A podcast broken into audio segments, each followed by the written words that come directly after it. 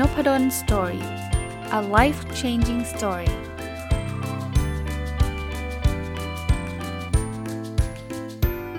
สดีครับยินดีต้อนรับเข้าสู่ Nopadon Story Podcast นะครับวันนี้เอาหนังสือที่ชื่อว่าชีวิตไม่ติดกับกำจัด7กับดักขวางความสำเร็จนะเป็นหนังสือแปลนะครับมาจากชื่อภาษาอังกฤษคือ Trap Tales Outsmarting the Seven Hidden Obstacles to Success นะครับคนเขียนคือคุณเดวิด M.R. Covey นะครับก็และอีกคนนึงคือคุณสตีเฟน M.มาไดค์นะครับแล้วก็คนแปลคือคุณวันธนาวงชัดนะอ่านมาจบเป็นเดือนแล้วล่ะนะครับเผอิญตอนนี้คิวอ่านจะเรียกไม่ใช่คิวอ่านสิหนังสือที่อ่านจบเยอะมากนะครับเยอะมากก็รีวิวไม่ทันวันก่อนยังคุยกับภรรยาเลยว่ามาถึงจุดที่ผมอ่านหนังสือเร็วกว่าการรีวิวแล้วเนาะนะปกติเขาจะมีแต่ว่าเฮ้ยเรารีวิวแล้วไม่รู้จะรีวิวอะไรอีกแล้วนะหมดแล้วหนังสือที่อ่านจบนะเผอิญชอบอ่านหนังสือนะก็หยิบมาอ่านเต็มไปหมดเลยนะครับอ่ะหนังสือเล่มนี้เนี่ยต้องเรียกว่าตอนซื้อมาก็ไม่ได้คาดหวังอะไรมากมายนะครับแต่เห็นว่ามันก็น่าจะมีอะไรสนุกได้อ่านนะแต่พอเปิดอ่านเสร็จปุ๊บเนี่ยเฮ้ยชอบเลยนะครับเขาพูดถึงกับดักความสำเร็จทั้งหมด7อย่างนะครับผมเกริ่นให้ท่านฟังก่อนว่า7อย่างนี้มีอะไรบ้างนะก็จะเป็นเรื่องของความสัมพันธ์เรื่องเงินเรื่องโฟกัส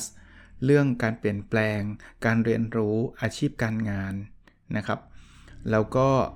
เป็นกับดักที่7ก็คือกับดักที่เกี่ยวข้องกับเป้าหมายแต่ที่ผมชอบคือเขาทำนองคือเขาเขียนทำนองนิยายครับคือเขาไม่ใช่เป็นเขียนว่ากับดักที่1มีอะไรบ้างกับดักที่2มีอะไรบ้างมันก็เลยอ่านเพลินนะเป็นเรื่องราวของเอางี้ไม่สปอยนิยายแล้วกันเพราะว่านิยายมันก็ต้องอ่านเองนะมันถึงจะสนุกนะเป็นนิยายของคนที่ชื่อว่าอเล็กซ์นะครับก็มีปัญหาเรื่องหลายๆเรื่องนะครับแล้วก็สุดท้ายก็ภรรยาก็หนีไปอ่ะพูดง่ายๆหนีไปก็คือไม่ใช่ภรรยาเขาไม่ดีนะเขาก็รู้สึกว่าอเล็กซ์เนี่ยแบบไม่ได้ทำตามสัญญาที่ให้ไว้กับเขาแล้วก็ลูกเขานะเขาก็เลยหนีไปแล้วคุณอเล็กซ์เนี่ยก็เลยมานั่งเปลี่ยนแปลงตัวเองผ่านกับดักพวกนี้นะครับว่าเขาเจออะไรบ้างนะครับแล้วเขาก็เริ่มต้นที่จะก็คล้ายๆเดิมนะมีไปปรึกษาผู้ใหญ่คนนึงนะผู้ใหญ่คนนี้ก็จะค่อยๆสอนเรื่องเกี่ยวข้องกับดักต่างๆเหล่านี้นะครับมาเริ่มกับดักที่1กันเลยนะครับกับดักที่1กันเลยเนี่ยคือเขาเรียกกับดักความสัมพันธ์นะครับก็อาจจะเป็นความสัมพันธ์ระหว่างเรากับคู่ชีวิตเราก็แล้วกันทำไมถึงมีกับดักนี้เขาบอกงี้ครับข้อแรกคือเราเชื่อว่าการเลี้ยงดูของเราเหนือชั้นกว่าของคู่ชีวิตเรานะคือคนเรามันมีความลำเอียงนะเราชอบคิดว่าเราถูกเลี้ยงดูมาเนี่ยสิ่งที่พ่อแม่เราเลี้ยงดูเราเนี่ยซึ่งอาจจะไม่เหมือนกับพ่อแม่ของคู่ชีวิตเราเลี้ยงดูคู่ชีวิตเราใช่ไหมแต่เราชอบไปเชื่อว่าการเลี้ยงดูของเราเหนือกว่านะครับพ่อแม่เราดีกว่าเลี้ยงลูกเลี้ยงดูเรามาอย่างถูกต้องมากกว่าแล้วอันที่2คือเราไม่สามารถปรับทัศนคติของเราจากฉันเป็นเรา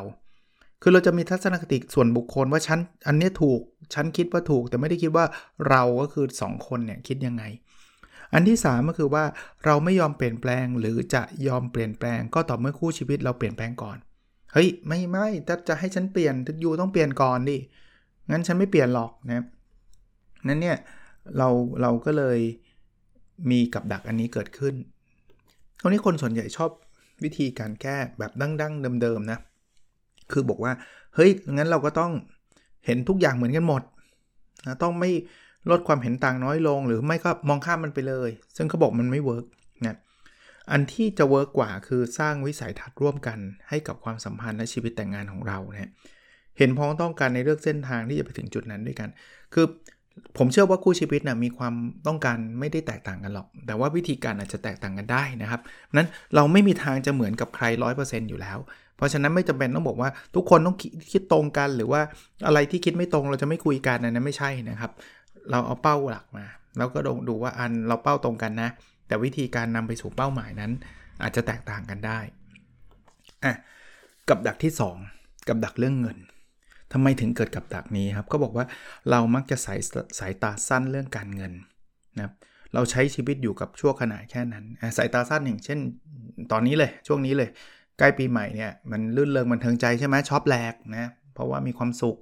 มันก็ดีนะมันทำให้เกิดความสุขแต่ว่าประเภทที่ถ้าเกิดมีเงินจะช็อปผมไม่ว่ากันนะอันที่ไม่มีเงินนะกู้เงินมาช็อปอย่างเงี้ยนะรูดบัตรเครดิตโดยไม่คิดเลยว่าจะมีเงินจ่ายหรือเปล่าเนี่ยเขาเรียกสายตาสั้นทางการเงินนะ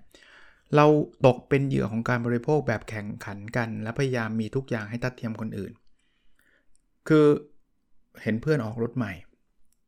อย่างเงี้ยยกตัวอย่างนะเฮ้ยไม่ได้แล้วของมันต้องมีออกบ้างทั้งๆที่จริงเพื่อนเขาอาจจะรวยกว่าเราเป็น10เป็น100เท่าเขามีเงินเก็บมีเงินเหลือเยอะแยะเราไม่มีฮะแต่เราอยากจะออกรถแข่งกับเพื่อนเห็นเพื่อนซื้อบ้านใหม่ฉันต้องซื้อแล้วทั้งๆที่บ้านเดิมก็อยู่สบายอยู่แล้วต้องเป็นหนี้เพิ่มแล้วฉันจะต้องดูดีฉันจะต้องรวยฉันจะต้องอะไรแบบนี้นี่คือกับดักนะอันที่3คือเราปฏิเสธและเชื่อว่ากรณีเลวร้ายที่สุดที่อาจเกิดขึ้นจะไม่เกิดขึ้นกับเราบางคนบอกเฮ้ยต้องมีเก็บเงินไว้นะเพื่อตกงานเราจะได้มีกินเฮ้ยไม่ตกหรอกเป็นไปไม่ได้ใครมันจะตกงานเบ้อแล้วเนี่ยแต่ถึงเวลามันอาจจะตกงานก็ได้อย่างเงี้ยอันนี้เป็นสิ่งที่เรามักจะเจอคราวนี้แนวทางแบบดั้งเดิมก็คือที่เขามักจะใช้กันก็คือว่าจะทำงบการเงินสิมีวินัยสิอดทนอดกลั้นสิอย่าไปซื้อของฟุ่มเฟือยสิคือมันก็ได้นะคือไอ้ที่บอกเนี่ยมันไม่ใช่ไม่แก้ปัญหานะแต่บางทีมันอดแป๊บเดียวมันก็รู้สึก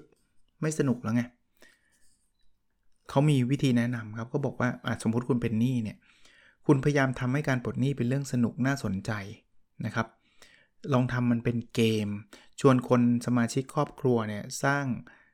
ไอ้เกมหรือกระดานจดคะแนนอะไรอย่างเงี้ยเพื่อเป็นการลดหนี้ในเรื่องเนี่ยเขาจะแบบกับเขากับลูกชายหรือลูกสาวเนี่ยคือคุณพ่อคุณอเล็กซ์เนี่ยที่แม่เขาหนีไปเนี่ยคืองอนไปอยู่อีกเมืองนึงเนี่ยเขาก็มีหนี้เต็มไปหมดเลยไงพอเขาไปซื้อรถใหม่มาแล้วเมียก็โกรธมากว่ามีหนี้แล้วยังไปซื้อรถใหม่เนี่ย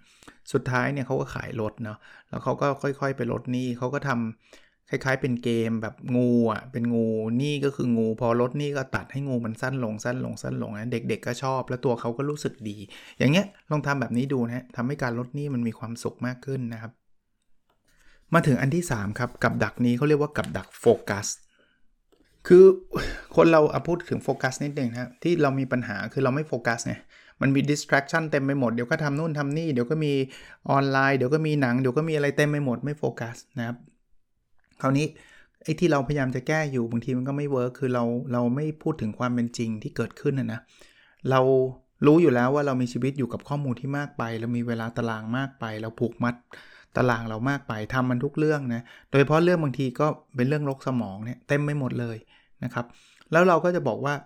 เราก็พยายามจะจัดการบริหารจัดการเวลานะโดยการเซย์เยสกับทุกอย่างไม่เซย์โนเลยพอเซย์เยสกับทุกอย่างเนี่ยมันก็ทำไม่ไหวก็พังไปหมดเลยนะครับคราวนี้วิธีการก็คือเราจะต้องคัดเลือกแล้วนะครับว่าแทนที่เราจะพยายามจัดการทุกอย่างที่มาถึงเราอย่างแรกคือเราต้องกันกรองเรื่องที่ไม่สำคัญเป็นเรื่องเล็กๆน้อยๆออกก่อนนะเราจะได้มีเวลากับเป้าหมายที่สำคัญมากที่สุดนะครับแล้วการปฏิเสธเรื่องเล็กๆน้อยๆเนี่ยจะทำให้เรามีเวลามากขึ้นเราต้องยอมรับก่อนว่าเราทำทุกเรื่องไม่ได้นะแล้วก็พยายามหลีกหนีกับพวกเรื่องรกสมองต่างๆเนาะแล้วก็โฟกัสให้เฉพาะเรื่องที่มันสำคัญเท่านั้นทำแบบนี้เราก็จะประสบความสำเร็จก็พูดง่ายทำยากนะครับแต่ผมว่าเราเป็นแบบนั้นจริงๆนะเรามีข้อมูลเต็มไปหมดเราโดยเพราะอินเทอร์เน็ตเนี่ยเชื่อมโยงทำทุกอย่างไปอินเทอร์เน็ตลกสมองบางคนเข้าไปดราม่าด้วยคุยกับไปดูในกระทู้โหใช้เวลาเยอะแยะนะครับแล้วก็เราคิดว่าเราจะทำทุกอย่างได้เสร็จได้ทันนะจริงๆสิ่งที่ดีที่สุดเขาเขียนไว้ในนี้มันต้องใช้เวลานะไม่ได้เกิดขึ้นแบบทันทีทันใดแล้วเขาบอกว่ามันเหมือนกับการโยนลูกบอลเนี่ยแล้วโยนมีลูกบอลเยอะเราก็โยนไม่ไหวเรารับสลับมาไม่ได้นะครับก็ prioritize ถ้าใช้คำง่ายๆคือรู้จัก say no รู้จักปฏิเสธแล้วก็จัดลำดับความสำคัญให้ดีนะครับแค่นั้นเราก็จะนำไปสู่ความสำเร็จได้ละมาถึงกับดักที่4ครับกับดักที่4เขาเรียกกับดักการเปลี่ยนแปลงเขาบอกว่าอย่างแรกนะการเปลี่ยนแปลงเป็นเรื่องยากมันอาจจะเจ็บปวดและอึดอัดนะแล้วอันที่2คือเขาบอกเราอยากเลื่อนการเปลี่ยนแปลงออกไปให้นานที่สุดเท่าที่เราจะทำได้เพราะเราก็เปลี่ยนแปลงมันยากไงมันไม่เอาดีกว่าถ้ายากก็เลื่อนไป อันที่3นะในฐานะคนที่พึงพอใจแต่สิ่งที่สมบูรณ์แบบเราจะใช้ชีวิตอยู่กับคำพูดซ้ำซากว่าถ้าฉันทำไม่สมบูรณ์แบบไม่ได้ก็อย่าพยายามทำดีกว่าคือเราเอาความสมบูรณ์แบบเนี่ยมาเป็นข้ออ้างในการที่เราจะไม่ทำนะครับอันนี้วิธีการก็คือที่เรามักจะชอบใช้กันก็คือว่าเปลี่ยนแปลงก็จะทำเมื่อโดนบังคับอ่ะมันจำเป็นต้องเปลี่ยนก็ค่อยเปลี่ยนหรือไม่ก็เลื่อนไปเรื่อยๆจนกระทั่งมันตกต่ำถึงขีดสุดแล้วค่อยเปลี่ยนหรือไม่ก็อาศัยความตั้งใจจริงเพื่อคงไว้ซึ่งการเปลี่ยนแปลงก็คือเอาเป็นว่าเดี๋ยวจะพยายามอะไรเงี้ยจริงๆแล้ววิธีการที่ดีกว่านะคือเปลี่ยนแปลงอย่างกล้าหาญเมื่อความรู้สึกผิดชอบชั่วดีของเราสั่งเลยไม่ใช่เปลี่ยนแปลงเพราะสถานการณ์บังคับมีคนบอกผมเยอะมากนะครับว่าช่วงเวลาที่ควรจะเปลี่ยนแปลงมากที่สุดคือช่วงเวลาที่ยังไม่จำเป็นที่จะต้องเปลี่ยนแปลงเพราะถ้าเกิดจำเป็นนี่คือหนักแหละเอาเรื่องสุขภาพแล้วกันนะอยากวิ่งไหมอยากออกกำลังกายไม่อยากแต่ไม่มีเวลาก็ผัดวันประกันพรุ่งเอาไว้ก่อนแต่พอตอนสุดท้ายป่วยตอนนั้นโอ้โหทำได้ทุกอย่างแหละซึ่งมันไม่ใช่ช่วงเวลาที่ดีเลยนะที่จะเปลี่ยนแปลงเพราะเราป่วยแล้วไงเราควรจะเปลี่ยนแปลงก่อนหน้านั้นก็ช่วงเวลาที่เปลี่ยนแปลงมันเป็นช่วงที่ดีที่สุดคือช่วงที่ยังไม่จำเป็นต้องเปลี่ยนคือตอนนี้สุขภาพยังดีอยู่เนี่ยควรออกกำลังกายแล้วไม่ใช่ว่าต้องสุขภาพแย่แล้วค่อยไปออกซึ่งหลายทีก็โชคดีก็ยังออกแล้วมันก็กลับมาออกได้ตามปกติบางทีก็โชคร้ายก็คือมันไม่ได้ทำแบบนั้นได้เหมือนเดิมอีกแล้วอย่างเงี้ยนะครับก็ฝากไว้เป็นข้อคิดในทุกๆเรื่องนะเรื่องเงินก็เช่นเดียวกันตอนนี้ยังไม่ได้ติดหนี้ติดสินอะไรต่างๆถ้าเกิดเราอยากเปลี่ยนแปลงชีวิตจะเก็บเงินลงทุนอะไรต่างๆทำได้เลยฮะไม่ใช่รอให้มันแบบไม่มีเงินจะใช้แล้วเงินมันหมดแล้วจะแย่แล้วต้องขายบ้านขายรถแล้วตอนนั้นจะมาเก็บเงินเนี่ยมันก็ดีครับก็ยังเปลี่ยนแต่ว่ามันเปลี่ยนแบบสถานการณ์บังคับแล้วไงมาถึงกับดักอันที่5ครับเขาเรียกว่ากับดักการเรียนรู้กับดักนี้คืออะไรนะข้อแรกนะเราไม่ยอมรับผิดชอบสิ่งที่เราเลือกเราปิดบังความผิดพลาดและเขียนประวัติของตัวเองใหม่แทนที่จะยอมรับความผิดพลาดนั้นคือเราแบบเราเลือกแล้วเรารู้สึกว่ามันพลาดเราก็ไม่บอกใครหรือเราก็มั่วไปเลยว่าไม่ใช่หรอกอันนี้มันดีนู่นนี่นั่นใช่ไหมบอกเขียนประวัติของตัวเองใหม่นะไม่ยอมรับความผิดพลาดเพราะอะไรครับข้อที่2เขาบอกเรามองความผิดพลาดของเราเป็นบุคลิกที่บกพร่องแทนที่จะมองว่าเป็นส่วนหนึ่งของการเรียนรู้การเดินทางแห่งการเรียนรู้คือรู้สึกว่าอายอ่ะแบบฉันผิดได้ไงวะโอ้โหไม่เอาดีกว่าพอเราเริ่มปิดเริ่มไม่ยอมรับว่ามันผิดเราจะไม่ได้เรียนรู้อะไรเลยอันที่3ครับเรามีภาพลักษณ์ที่เราพยายามแสดงให้ผู้อื่นเห็นมันจะเสียหายและด่างพร้อยถ้าผู้อื่นเห็นข้อบกพร่องของเราจึงพยายามปกป้องภาพลักษณ์นี้ไว้โดยสัญชาตญาณเฮ้ยถ้าเขารู้ว่าเราผิดพลาดเดี๋ยวคนเขามองเราไม่เก่งเว้ยเราก็เลยพยายามจะดีเฟนด์พยายามจะบอกแล้วเราไม่ได้หลอกคนอื่นด้วยนะเราหลอกตัวเองด้วยว่าเราเก่งพอเราเริ่มหลอกตัวเองว่าเราเก่งเพราะว่าอยากให้คนอื่นเห็นว่าเราเก่งด้วยเนี่ยเราจะไม่พัฒนาเลยวันก่อนนะผมเล่าให้ฟังนะผมก็พยายามกระตุ้นให้ทุกคนลองมองความผิดพลาดเป็นเรื่องปกติผมถึงไปโพสต์ใน Facebook ส่วนตัวผมอะว่าเฮ้ยผมถูก rejection letter เวลาส่งบทความไปตีพิมพ์ในวารสารต่างประเทศเนี่ยเพียบเลยนะปีนี้9 letter แล้วมั้ง9หรือ10แล้วล่ะนะแต่มันไม่ใช่เรื่องน่าอายไงก็ทุกคนก็เจอแบบนี้เหมือนกันแล้วผมก็มาทราบว่าโหอาจารย์แต่ละคนเนี่ยโดนกันเยอะแยะมากมายนะแต่ว่าเราไม่ค่อยเห็นคนที่จะมาแชร์เรื่องพวกนี้ไงเราจะเห็นคนที่บอกว่าตีพิมพ์ได้แล้วได้รับรางวัลซึ่งก็เป็นเรื่องปกติแล้วก็คนทั่วไปเขาก็อยากแชร์ในสิ่งที่เขาสำเร็จแต่ก่อนที่เขาจะสำเร็จเนี่ยมันผ่านกระบวนการมาเยอะมากผิดพลาดมาเยอะมากนะครับวิธีการแก้ไขแบบดั้งเดิมเนี่ยเขาก็บอกว่าทำไม่ดีก็ไม่ต้องทำไปทำอย่างอื่นแทนนะครับเพราะฉะนั้นเนี่ยมันก็เลยทำอะไรได้สำเร็จลำบากเพราะว่าต้องทำแล้วมันต้องดีก่อนนะครับนั้นมันก็ยากนะมันก็จะแบบเปลี่ยนไปหลายๆอย่างแล้วพอเริ่มทำสำเร็จพอจะเริ่มล้มเหลวก็อาจจะเลิกอะไรเงี้ยนะสิ่งที่อันคนทำเนี่ยคือชื่นชมยินดียกย่องความพยายามการเดินทางกระบวนการให้มากเท่าๆกับผลลัพธ์ผิดพลาดเป็นเรื่องปกติเป็นบทเรียนจงเรียนรู้จากความผิดพลาดแทนที่จะปิดบังมันผมชอบคำนี้นะเรียนรู้มันไม่ต้องไปปิดบังอะไรมากมายนะครับมาถึงกับดักที่6ครับกับดักอาชีพการงานอย่างแรกเลยนะเราต้องพึ่งพาการเงินจากรายได้ของเรานะคราวนี้ประเด็นมันคืออย่างนี้สภาพแวดล้อมในที่ทำงานเราไม่ได้สร้างแรงจูงใจเลยไม่ได้แบบตอบโจทย์ตัวเองได้ดีอ่ะเราจึงขาดความหลงไหลขาดแรงบันดาลใจแล้วเราก็อยู่ในคอมฟอร์ตโซนด้วย วันนั้นเนี่ยการทำงานเราก็แบบเอาแบบเรื่อยๆอย่างนี้แหละการทำงานระยะสั้นของเราจึงกลายเป็นการปักหลักระยะยาวก็คือฉันไม่เปลี่ยนหรอกนะคนก็ชอบคิดบอกว่าก็ทำในสิ่งที่เรารักแล้วทุกอย่างมันจะสำเร็จแต่ว่าในทางปฏิบัติเนี่ยมันยากนะที่จะไปเจอสิ่งที่เรารักนะเขาบอกว่าเวลาเราทำงานให้มอง4มิตินั่นคือการเงินแนวคิดความหลงใหลและเป้าหมาย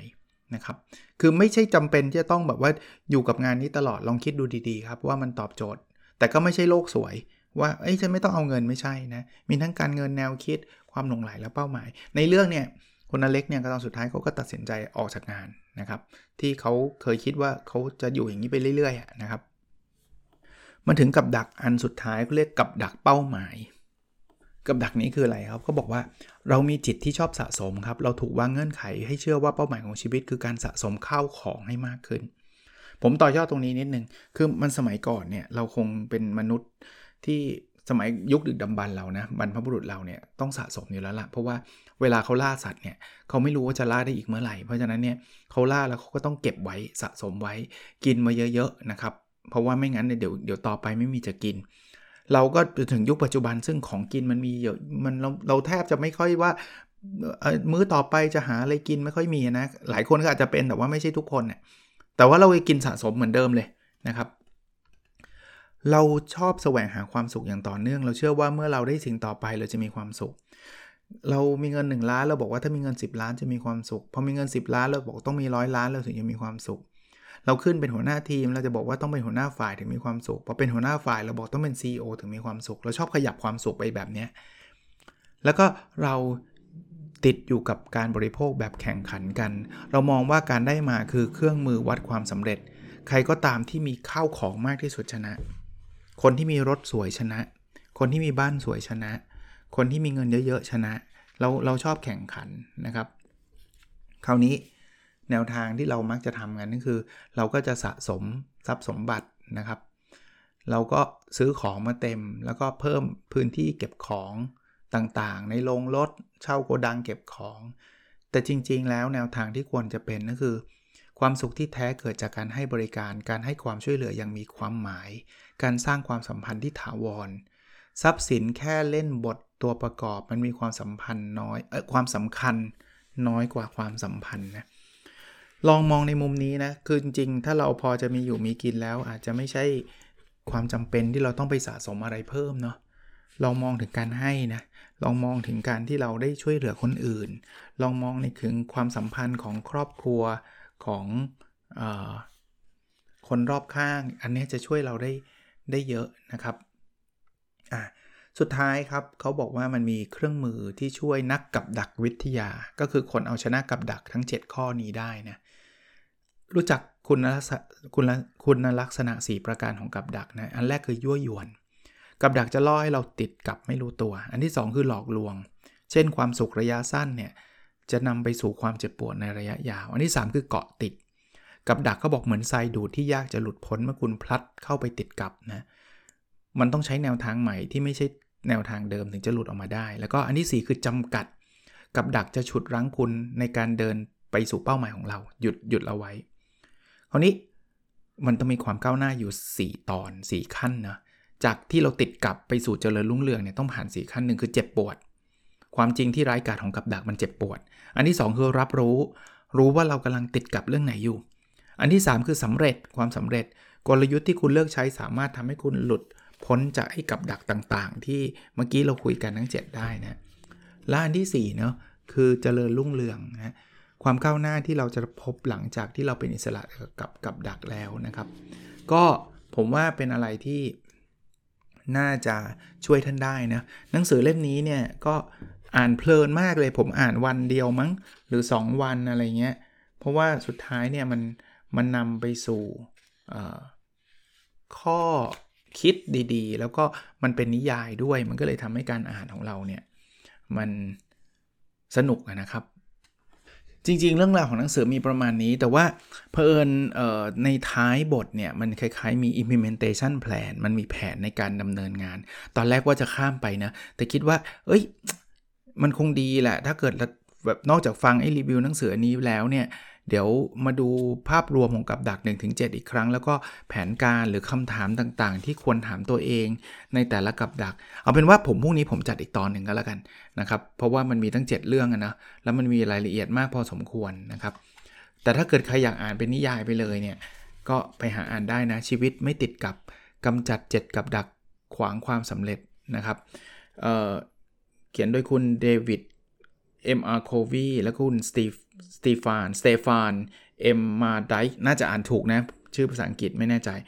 แล้วแปลโดยคุณวันธนาวงฉัตรนะเดี๋ยวพรุ่งนี้ผมมาต่ออีกตอนหนึ่งก็แล้วกันนะครับสำหรับภาพรวมของกับดัก 1-7 อีกครั้งแล้วก็มีแผนการให้ท่านทำให้ได้นะครับโอเคแล้วเราพบกันในepisode ถัดไปนะครับสวัสดีครับ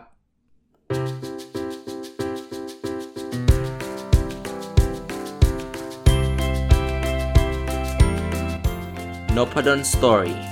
a life-changing story.